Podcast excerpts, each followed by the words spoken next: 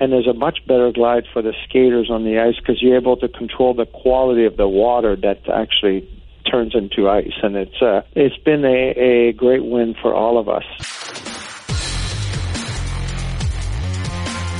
Welcome to the Sports Business Radio podcast. I'm your host, Brian Berger. You can find the Sports Business Radio podcast over 14 years, 500 episodes featuring conversations with people like Mark Cuban, David Stern, Jeanie Buss, Charles Barkley, Jack Nicklaus, and Kyrie Irving on iTunes or at sportsbusinessradio.com. We're ranked in the top 100 of the business news podcast section on iTunes. Follow us in between podcasts on Twitter at SB Radio. We've been named a top 50 follow by Forbes.com for three consecutive years and on Instagram at Sports Business Radio. Well, thanks for joining us on the podcast this week excited to have Luc Robitaille, the president of the LA Kings, on the show. The Kings AEG had a big announcement this week, and we're going to discuss that with them. It's really going to revolutionize how ice is made in hockey arenas throughout the world. So I like this kind of stuff and uh, excited to talk to Luc Robitaille, talk some hockey. It's not often that we talk NHL on this show.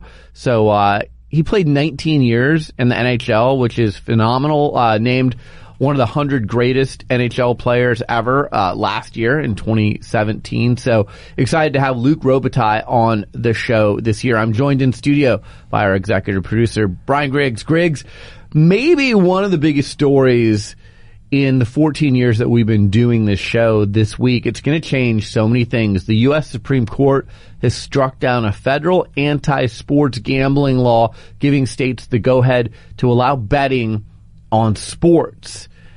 I don't even know where to begin here, but it's going to change so many things, starting with the TV ratings, right? And digital ratings and rights fees, because now there's no quote unquote dog games.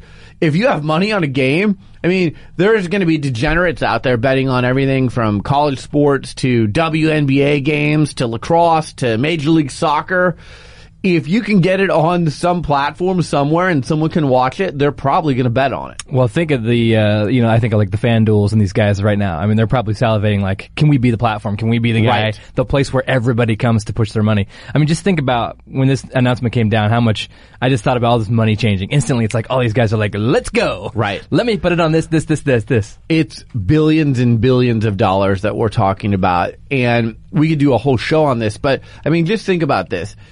You've got parlors and places where people go into in Europe to place bets on football games. Now, you're going to have apps. So imagine sitting at anything from an NBA game and an NFL game to a minor league baseball game to a college sports game to a WNBA game. You have an app on your phone, whether it's through a company like MGM Grand Sports or it's a FanDuel DraftKings type of app where there's already thousands and thousands of users on there who have been doing fantasy sports? Or is it an app that we haven't even seen yet that many companies have had in the works for a long time as this law has been rumored? You're going to be able to bet on your app. So the ease of betting is going to be super simple the amount of money that's going to be bet because you don't have to go to Las Vegas. You don't have to go to New Jersey to place a bet. You don't have to bet on an offshore account. That money is going to go through the roof. So the content, the games themselves are going to become even more important. We've seen leagues say they want like a 1% integrity fee to maintain the integrity of the game. It's going to require more monitoring of the officials and knowing matchups with officials and analytics and all of these types of trends that are going to need to be watched. I think it's going to impact the NCAA greatly on two levels. One, if you're a college athlete and you think you should be paid and you're not being paid and someone comes to you with an enormous amount of money and says, Hey, miss a field goal, miss a free throw, do something to impact the outcome of the game. You don't think that that player is not going to listen to that conversation. And I know, I know people are going to say, oh, this has already taken place. I think it's more widespread now after this.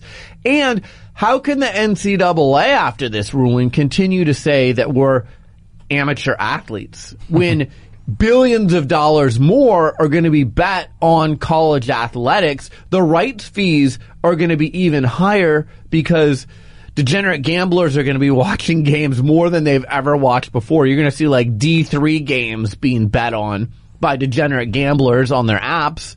So the ripple effect on this is crazy. Even, you know, we had our friend Doug Lauter from Boingo on last week. Good interview if you missed that, talking about 5G and connectivity at facilities. If you're a facility now, anywhere in the world, and you host a sporting event, you have no excuse to not be connected because most of the people that are going to be sitting in the stands watching the games, they're going to want to place a bet. And it's either going to be a bet before the game, during the game when there's micro wagering. Imagine the day when, hey, it's the fourth quarter, your team's down 10 points. Here are the odds on them staging a comeback. You can bet on that from your app on your phone. So connectivity, it's, it's, it's not a, we might need it. Maybe we should have it. You're going to have to have it going forward in this new world. So, uh, that, and then the last thing is Vegas you know, Griggs, do you think people are more likely or less likely to go to Vegas now? Because it used to be, I've done this. You know, you meet your buddies in Vegas for March Madness or Super Bowl. You sit around in the sports book and you play some bets on games. Because I'm not someone who had the offshore accounts or anything like that. But now, if you can do that conveniently from the app on your phone, are you going to get on a plane and go to Vegas and sit in the sports book? So is it going to hurt Vegas as far as people coming to Vegas or New Jersey to place bets in person? That's going to be another part of what this all means. Yeah, I think you're right on that too. Because why why leave the house? You know, why why keep your shorts so on? Convenient. Sit there, yeah, right. so convenient. And I think you hit on something there in the last couple of minutes about the uh, the real time betting, like the change because it's not going to be like, oh, I got to bet before the game and then it's over. Right. You can do it. Oh, fourth quarter. Here's another bet I can do based on the score, based on whatever's happening. It's going to be these real time betting, which is going to be crazy. I mean, it's just I think the potential for uh, for the betting industry is is enormous on this because there's just so many avenues with the with the convenience of the app and you can bet wherever you want. It doesn't matter. Well, and again, I think the companies that create the most widespread, easiest to use apps first are going to be the real winners here. Yeah. Is it going to be FanDuel and DraftKings because they already have, you know, they always say in business fish where the fish are, where if you're FanDuel or DraftKings, you already have tens of thousands of users that you can say, okay, look, now we have an app that allows you to bet legally on U.S. sporting events. So you were betting on sports fantasy, but while we have your money in an account, why don't you spend some of it on this? If you're MGM Grand Sportsbook or Caesars Palace or whoever, and people can set up an online app to bet, now they can do it via your app. So whoever creates the best apps, the easiest to use, the most widespread, those are the people that are going to make a killing on this. I think, again, anyone producing content, whether it's TV or digital around live sporting events, that all increases now because people are going to want to watch those. And I, and I think again, even minor leagues, even D3 colleges, even women's sports, people are going to bet on anything and everything if they can and it's convenient. So now people are going to want to watch that somewhere on TV, on Twitter, online and those content deals are, are going to get made. So, uh, we're far away from this becoming mainstream though, Griggs, because right now it's a state by state. So it's kind of like the marijuana deal, mm-hmm. right? It's a state by state, not federally uniform thing. I know Adam Silver with the NBA, the NFL, they'd like to see federal mandates on this, or not mandates, but you know, uh, it's a uniform thing federally, and then states can opt in or not opt in, but the rules are the same for everyone. I don't think the leagues want a state by state.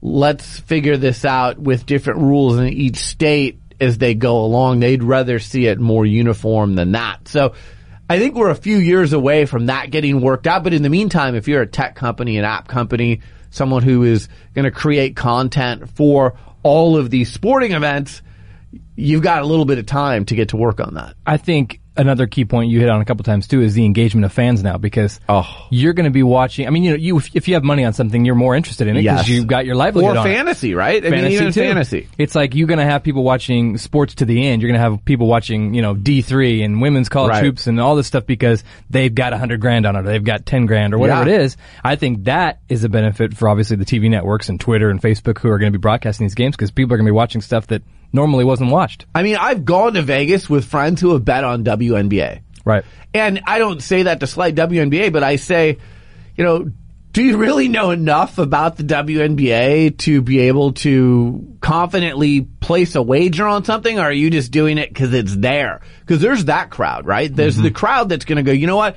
I don't know anything about this. It's a 50-50 proposition, but I'm going to take this WNBA team over that WNBA team just because it's going to keep me occupied for the next three hours as I sit and watch the game. So there's going to be that element too. So we'll do more on this. It's going to be a fluid story, but like I said, in the 14 years we've been doing this show, I don't know that there's a story that has more of a widespread impact across several different things that we just outlined than this story. Uh, another headline this week, Michigan State University has settled hundreds of lawsuits, 332, by the way, against uh, survivors of Dr. Nassar at Michigan State. So the settlement is going to cost the school $500 million. The school's going to pay $425 million now, and they're going to hold $75 million in reserve on, uh, in case other Nassar victims come forward. Griggs, believe it or not, I don't think this is enough. $500 million. So it comes out to about $1.3 million per, uh, survivor of the 332 women. And then 75 million held for anyone else who comes forward. To me, can you really put a price tag on someone who went through something like that? I have a daughter. If she went through something like that, there's no amount of money that you could pay her that would make that okay. And I know, you know, you can't take this away and some people will say, well, look at, they were pretty swift in how they stepped up and paid this and 500 million is more than ever been paid for something like this before. But to me, the real problem here is this. You have these women who have been abused. They're never going to get over this. They're going to need counseling for the rest of their lives. You've impacted their relationships with other people for the rest of their life and their trust in doctors and men and so many other things. So you can't erase the damage that's been done. The other thing is, anyone who was at Michigan State when this took place, and I'm talking to you, Tom Izzo, and you, Mark Dantonio, the football and the basketball coach, they need to be fired. Okay, the president resigned, the athletic director resigned, anyone who was there when this went on, and I don't care if it's a women's softball coach, volleyball coach, anyone who had any inkling that Dr. Nassar was doing this needs to be out. It needs to be systematic change. And here's the last point on this, Griggs. Penn State was fined $60 million. They were given a four year postseason ban. They had scholarship reductions and they had to vacate victories for Jerry Sandusky and all the horrible things he did. But when it comes down to it, Griggs, there were only less than a handful of cases of Sandusky abuse that took place on the Penn State campus. This is 332 cases we're talking about that we know of today with Dr. Nassar. How in God's name does the NCAA not at least punish Penn State as harshly as they did, or Michigan State as harshly as they did Penn State? Don't you have to at least give Michigan State that same penalty? If not worse, you have five or so people who were abused on the Penn State campus by Sandusky, 332 by Dr. Nassar. I don't know. I'm not a math major, but that's a lot more abuse.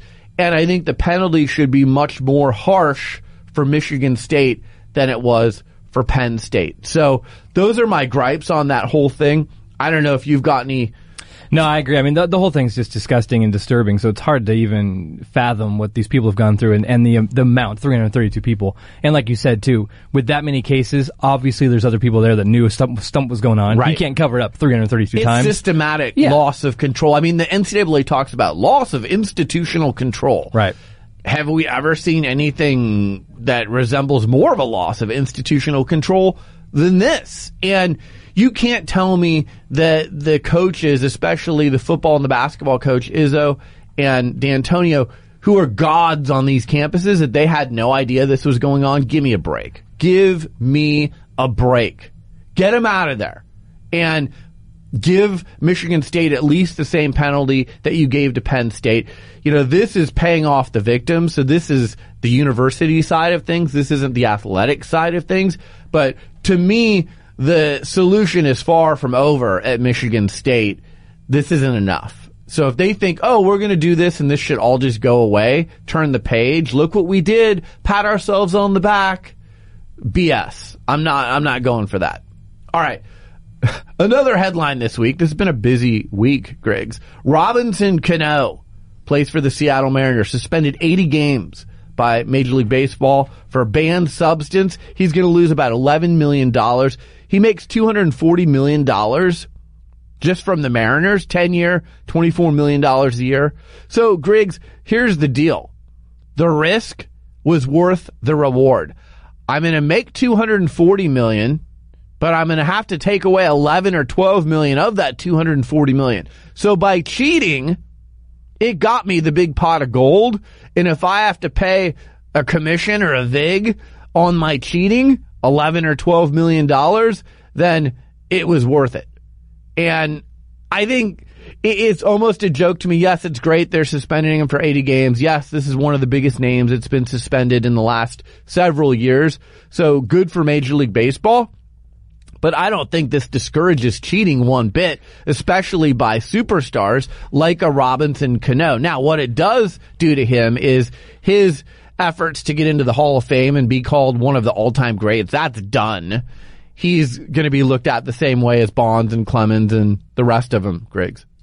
It's just sad to me. I mean, I, am not obviously an athlete. I, I don't live on that extreme of money in my bank account all the time, but it's like, why do you get to that point? I don't understand what gets ego. you to that point. It's just, it's disturbing to me. I yeah. don't understand it. Well, it's ego and it's money, right? Again, yeah. if someone says to you, if you don't cheat, you can make hundred million dollars. Yeah. But if you do cheat, you can make two hundred and forty million dollars. Most people do the math and they True. go, you know what?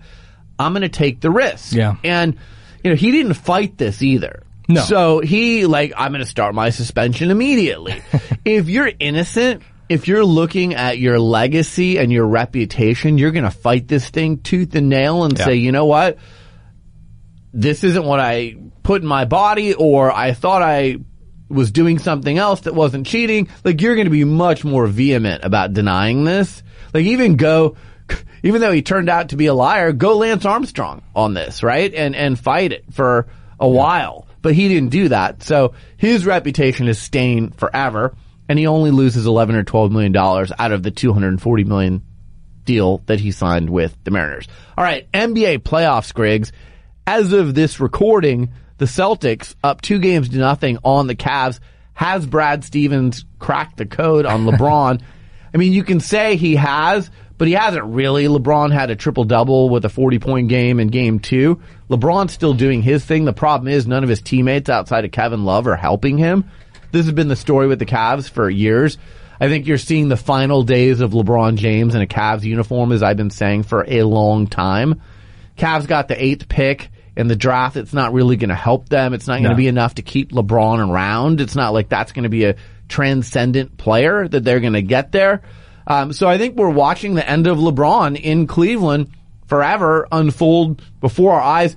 What Boston is doing is remarkable because usually there's a rite of passage in the NBA. You have to lose a few years before you get to the big stage like the NBA finals. Boston lost Kyrie Irving and Gordon Hayward and this young team is probably going to make it to the NBA finals. And if you look at a year from now, they're going to have Gordon Hayward and Kyrie Irving back. Holy cow. You want to talk about a plethora of talent on that roster? Danny Ainge has the cupboard stored for years and years to come with young talent. And I think they're going to turn into Golden State East in the Eastern Conference. But, you know, you can't underestimate the culture that Brad Stevens and Danny Ainge have built in Boston, the players that they've gotten who have bought into that system. and they play as a collective. They don't play as one or two or you don't see ISO ball with them. You see team defense and team offense and it's actually really fun to watch. Golden State went into Houston, won game one. I said that series would be over in five before it started. Uh, as Charles Barkley said, it may be over in three, even though there's four games. I think it's going to be a quick series, and I think Golden State is just so good. And when Kevin Durant's making shots like he did the other night, I mean, playoff KD. Crazy. Wow. Yep. I mean, the last two years, you can look at what KD's done in the playoffs and you can go, I don't know that there's been a player in the history of the league that's done what he's done in the playoffs during the same two year stretch. The NBA draft lottery, the Suns have the number one pick, Sacramento Kings two, Atlanta Hawks three. So Suns had the best chance of getting that top pick. It held out. Uh, Kings and Hawks snuck in there into that top three. Grizzlies, who were slotted at two, went back to four. So they were the big losers in that deal. That's what you get when you tank. It's a risk, right? Sometimes you're going to hold your spot. Sometimes you're going to drop back. And really, as I see it, there's some nice players in this draft, but there's two major impactful players. It's, uh, Ayton, the kid from DeAndre Ayton from Arizona, and then it's Doncic, the kid from overseas who looks like a young James Harden. He's 19 years old. He's seasoned. Um, it's going to be interesting to see what happens there, but they've got a month to figure that out. All right, Griggs. Next week, we are going to be in New York. You're coming with me. Yes. Sports PR Summit at the Players Tribune. Michael Vick, David Fizdale, the head coach of the Knicks, who I'll be on stage interviewing. We've got Jemele Hill from ESPN. We've got some amazing people that are coming in from the Players Tribune. Um, so if you want to follow that conversation, go to at Sports PR Summit on Twitter or at Sports PR Summit on Instagram. I'll also be tweeting stuff out at SB Radio, but it's going to be fun and you and I will be backstage. We'll be getting people as they come through. So we'll bring that podcast to you, uh, what is it? The week after Memorial Day. Yeah, so right after Memorial Day, we'll put that podcast out, but we'll have some fun conversations backstage at Sports PR Summit. This is the first year you're going to Sports PR Yes. Summit, so I'm excited to have you there. Yep. It's, your, birthday. It is. The actual event is my birthday. Yeah, so we got awesome. yeah, we got to celebrate the uh, birthday. You and I always love going to New York. Oh yeah, it's great. And I'm excited this time because the last two times have been kind of a day, day and a half for me. Quick Right. trips. Yeah. This one we actually get like four days there, so I can kind of you know look at it, look over the city a little, little bit more. So I'm looking forward to it. All right, coming up next, Luc Robitaille, the president of the LA Kings. You're listening to Sports Business Radio. We'll be right back. Sports Business Radio is sponsored by Boingo Wireless, the largest operator of indoor wireless networks in the U.S. Today's sports fans expect strong, fast, mobile connections at their favorite stadiums. Research shows that fans will leave at halftime if they cannot get connected, which is part of the reason why professional and collegiate sports venues alike work with Boingo to manage their wireless networks. As the world's leading connectivity expert, Boingo knows how to make a venue's vision for the connected fan experience a reality. They are the only company that can provide end-to-end wireless service so teams can focus on the big game, not on their network. Boingo designs, installs, and manages Wi-Fi and cellular networks at university stadiums like K-State and the University of Houston and major league venues like Soldier Field, Phillips Arena, and Vivint Smart Home Arena. We're excited to showcase how technology is changing the business of sports, led by companies like Boingo. Boingo connects you to the people and things you love, like sports. For more information, visit boingo.com or email sports at boingo.com.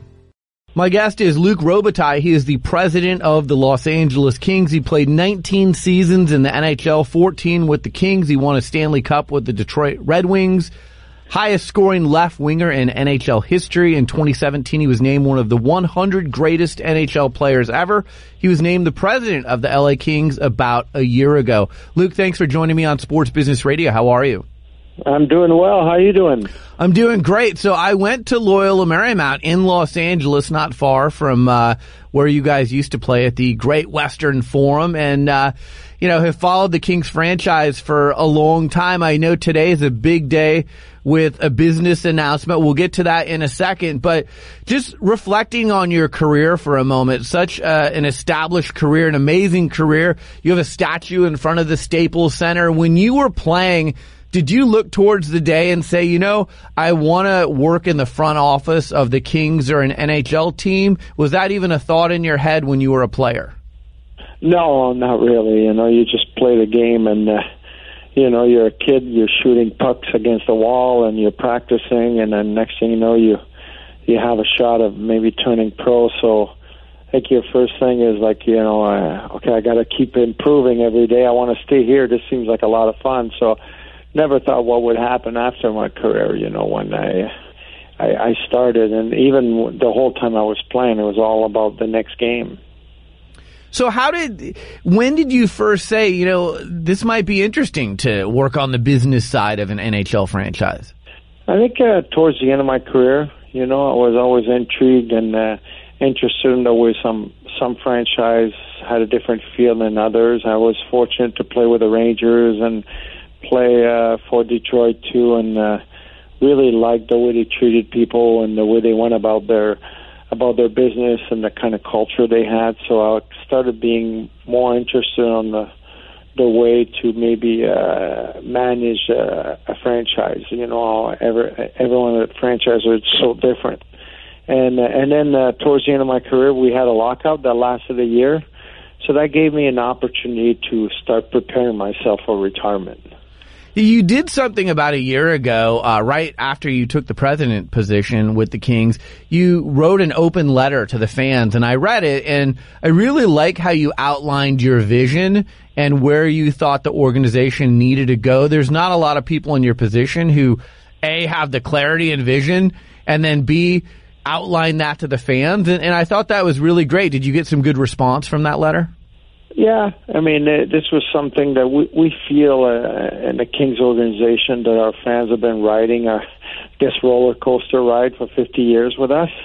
Uh, it took us, uh, I think it was like 45 years to to win our first cup, and uh, and then before that, though, for about six or seven years, we made sure they understood that we were on a rebuild and uh, we were going with young guys and so forth. So we felt last year was important to communicate with them again what we were going to do for the next few years and how we're going to get back. You know, you never know if you're going to win a championship, but get back to the caliber that's now expected out of us.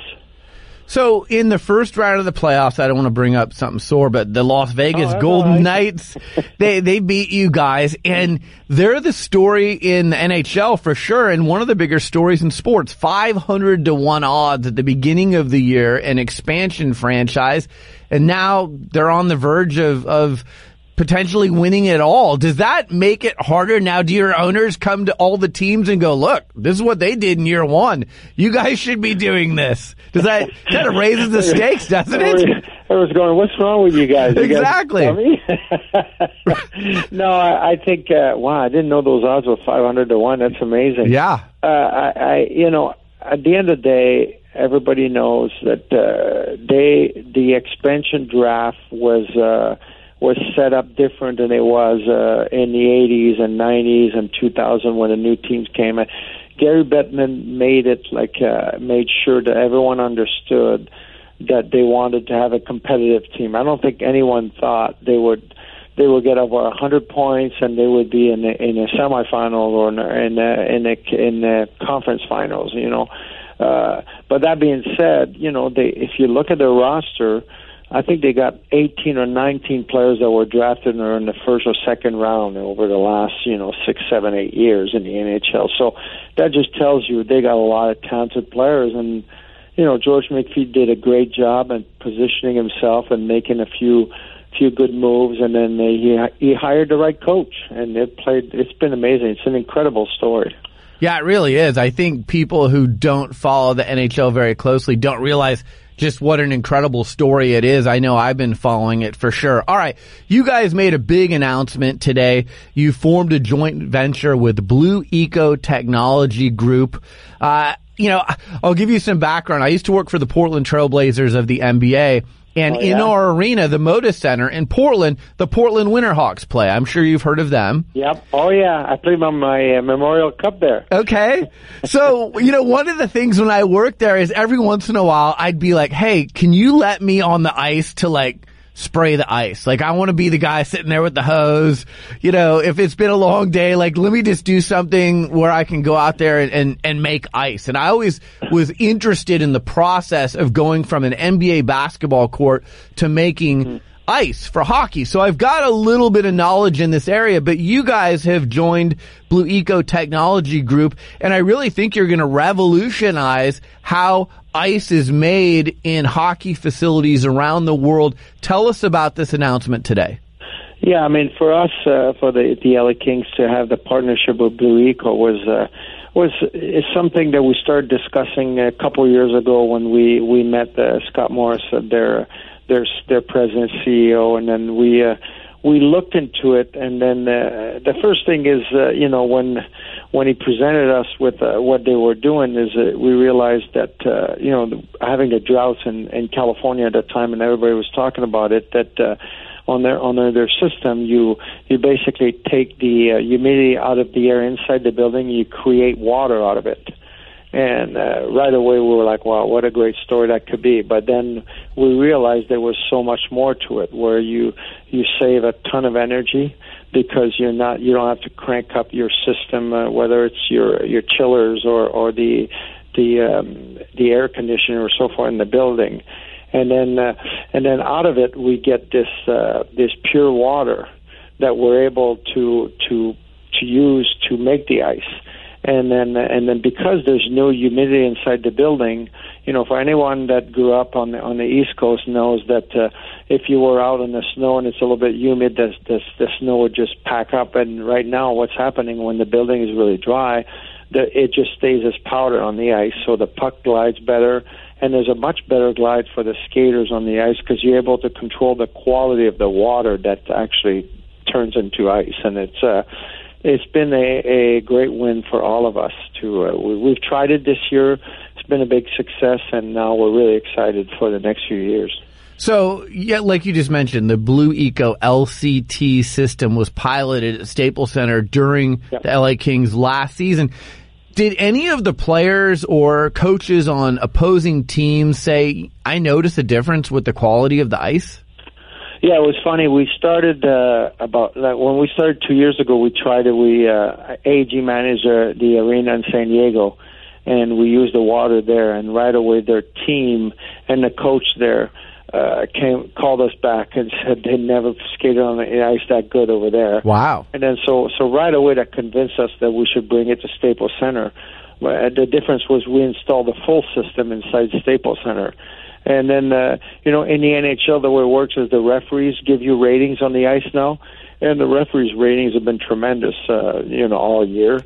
And then what happened is towards the end of the year, we started just randomly asking our players, say, "What do you feel about the ice? How, how is it?" And they were like, "Yeah, it's been really good." Like, it, and the way it is is sometimes you don't want to bring it up because they'll find something, but instead they came to us and told us there was a big difference on the ice and they felt the biggest thing for them is they felt more glide and more consistency because you got to remember Staples Center is one of the busiest arena in the world.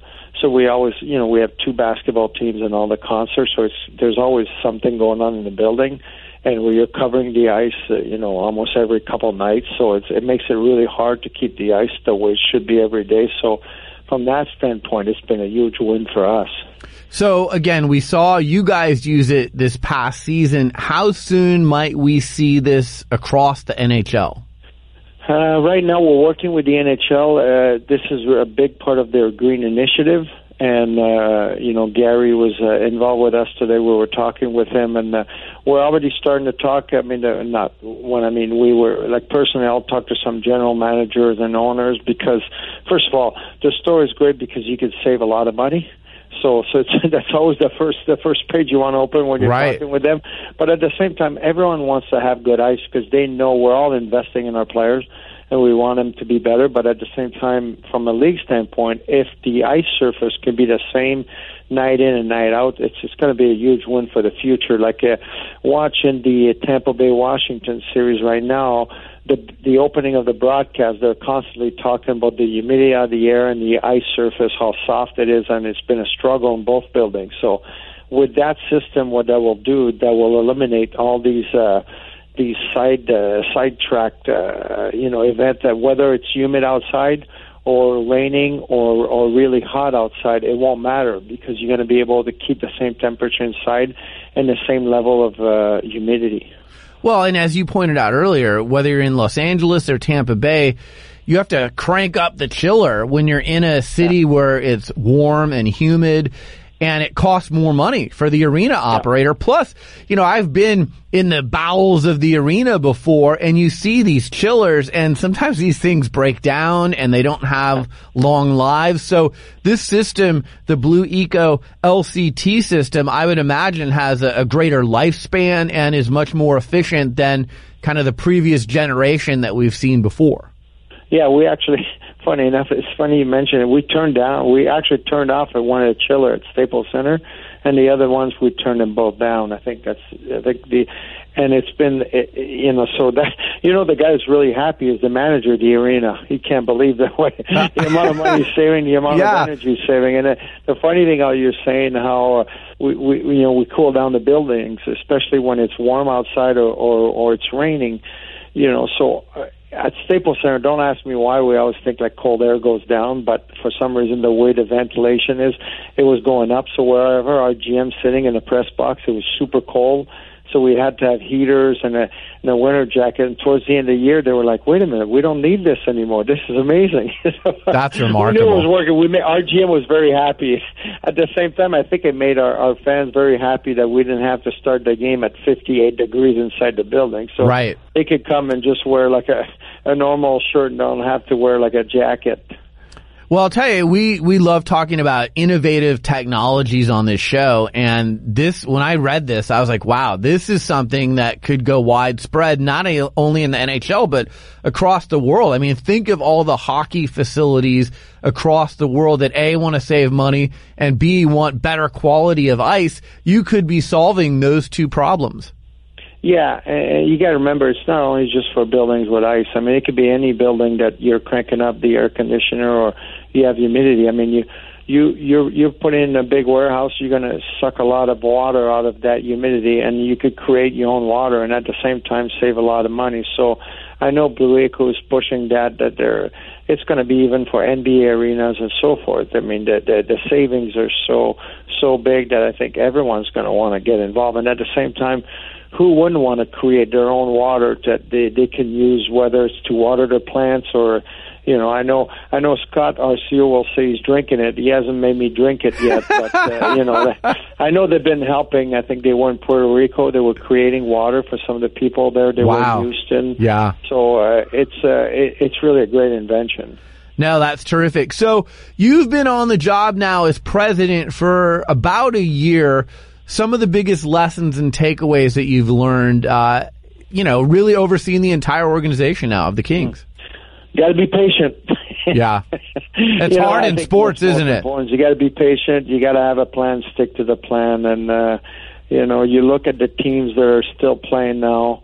Uh, you look at Winnipeg and uh, you look at Tampa Bay, and same with uh, with the Caps and uh, and uh, Vegas is a little bit different, but all those teams have been built through the draft.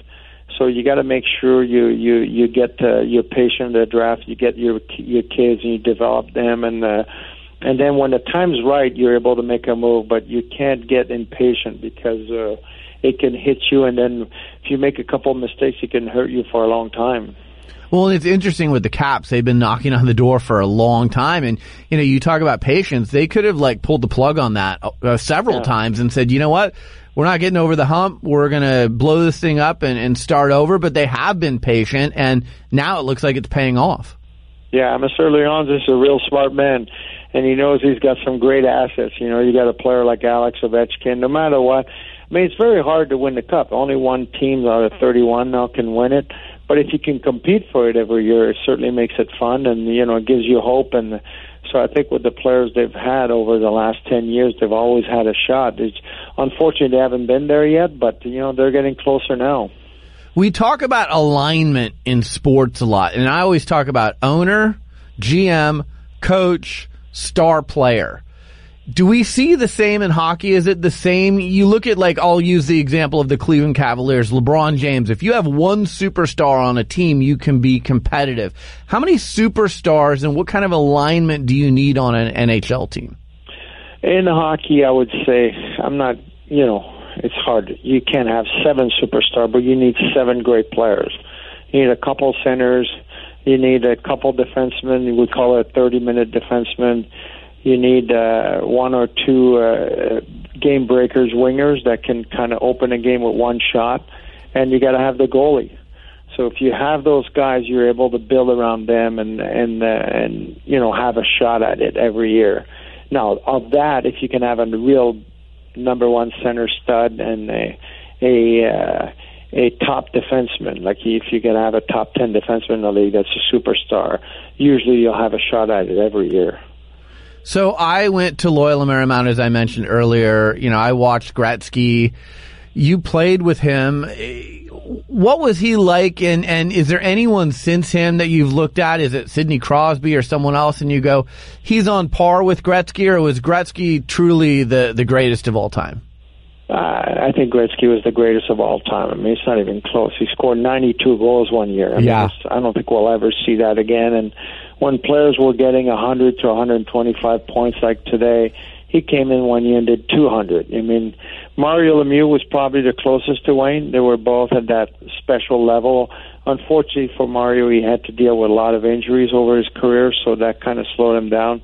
I, I would say, you know, this this new era, Sidney Crosby is probably is not as big of a point getter, but character wise, he's a very very special player. He's carried the league now for over 10 years. He's he's amazing. But this, this new kid, Connor McDavid, is is phenomenal. I mean, he's worth the price of admission every day.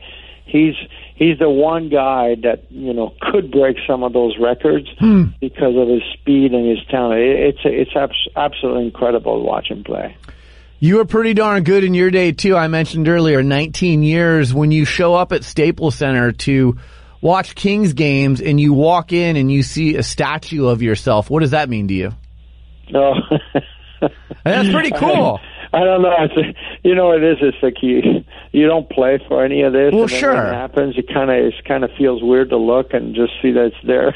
it's almost borderline uncomfortable. It, it is a great honor, though. That being said, you know, being in Los Angeles with all those great players and whether it's Jerry West or Magic, it's. uh it's an honor that uh, you know you never expect and or you just it just happens and i i think uh, you know sometimes I, uh, i'm very humble about it because of uh, the, the the people i'm with well, I appreciate your time today. And when I get down to LA next, I, have had Jeanie Buss on this show and, and others. So uh, I'd love to stop by and, and say hello and meet you in person. But uh, great announcement. I really like what you're doing with uh, Blue Eco, and I think it's going to revolutionize how hockey ice is made, and it's going to be really great. So congratulations on that big announcement. People can go on Twitter to at LA Kings for more information. There's a press release that's out. We'll also put it out on our Twitter feed at SB Radio. Luc Robitaille, president of the LA Kings. Thanks so much for joining us. Okay, thank you. We'll see you. And let us know when you come in LA. We'd love to have you at the game. I will definitely look you up and I'd love to come see a Kings game. It's been way too long. You're listening to Sports Business Radio. I'll be right back. Sports Business Radio is brought to you by MKTG. MKTG is a leading global lifestyle and marketing agency with 33 offices in 19 countries, including sports centers of excellence in New York, Paris, Madrid, Melbourne, and Tokyo. MKTG specializes in delivering strategic business oriented marketing solutions for leading brands via sport and entertainment marketing, live experiences, retail marketing, hospitality, B2B engagement, and sponsorship marketing. Visit the MKTG website at mktg.com and review their insightful findings as part of their Decoding 2.0 study.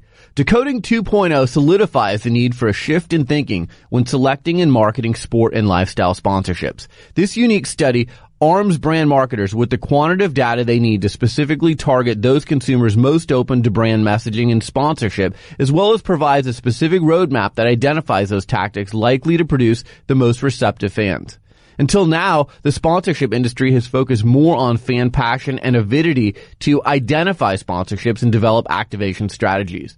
Decoding 2.0 reveals the need to also understand the importance of fan receptivity. Follow MKTG on Twitter at MKTG. We'll bring MKTG's expertise to life during future segments on Sports Business Radio, so stay tuned for those. Well, that's it for this edition of Sports Business Radio. Thanks for tuning in. Thanks to our show staff, Brian Griggs and Josh Blank. Thanks to our friends at Boingo Wireless for powering our Sports Business Radio Roadshow. Follow them online at boingo.com or on Twitter at Boingo. Thanks to our friends at MKTG. You can find them on Twitter at MKTG. Their website is mktg.com. They're a global lifestyle marketing agency, 33 offices in 19 countries, a leading sports sponsorship and activation agency. Make sure to check them out at mktg.com. A podcast reminder, you can catch our show on demand via podcast. Go to iTunes, type in sports business radio. We're rated in the top 50 business news podcasts. You can also find our show on Audio Boom via the TuneIn Radio and Stitcher apps, and of course at sportsbusinessradio.com. Follow me on Twitter in between shows at SB Radio. Follow us on Instagram at Sports Business Radio. For Brian Griggs, I'm Brian Berger. Have a great week, and we'll talk to you soon right here on Sports Business Radio.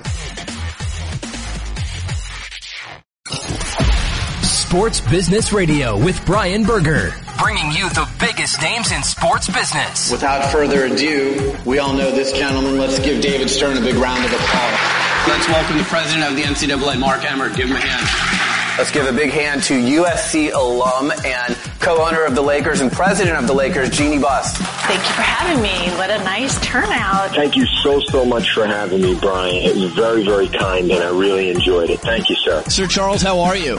I'm doing good, man. How you doing this morning? Today's guest is Memphis Grizzlies head coach David Fizdale. You're the man, Barrett. My guest is tennis icon Chris Evert. It was very interesting. You asked great questions, so thank you very much, Brian. Pleased to welcome to the show Kyrie Irving, the number one pick in the 2011 NBA draft. Thanks for having me. I really appreciate it. I'm happy to be joined by Pete Carroll, the executive VP of football operations and the head football coach of the Seattle Seahawks. Coach, how are you? Doing good. What's going on? Dallas Mavericks owner Mark Cuban. Mark, thanks for joining me. My pleasure. Visit sportsbusinessradio.com and subscribe to our iTunes podcast. Follow us on Facebook, Twitter, and Instagram. Stay connected to the business side of sports only with Sports Business Radio.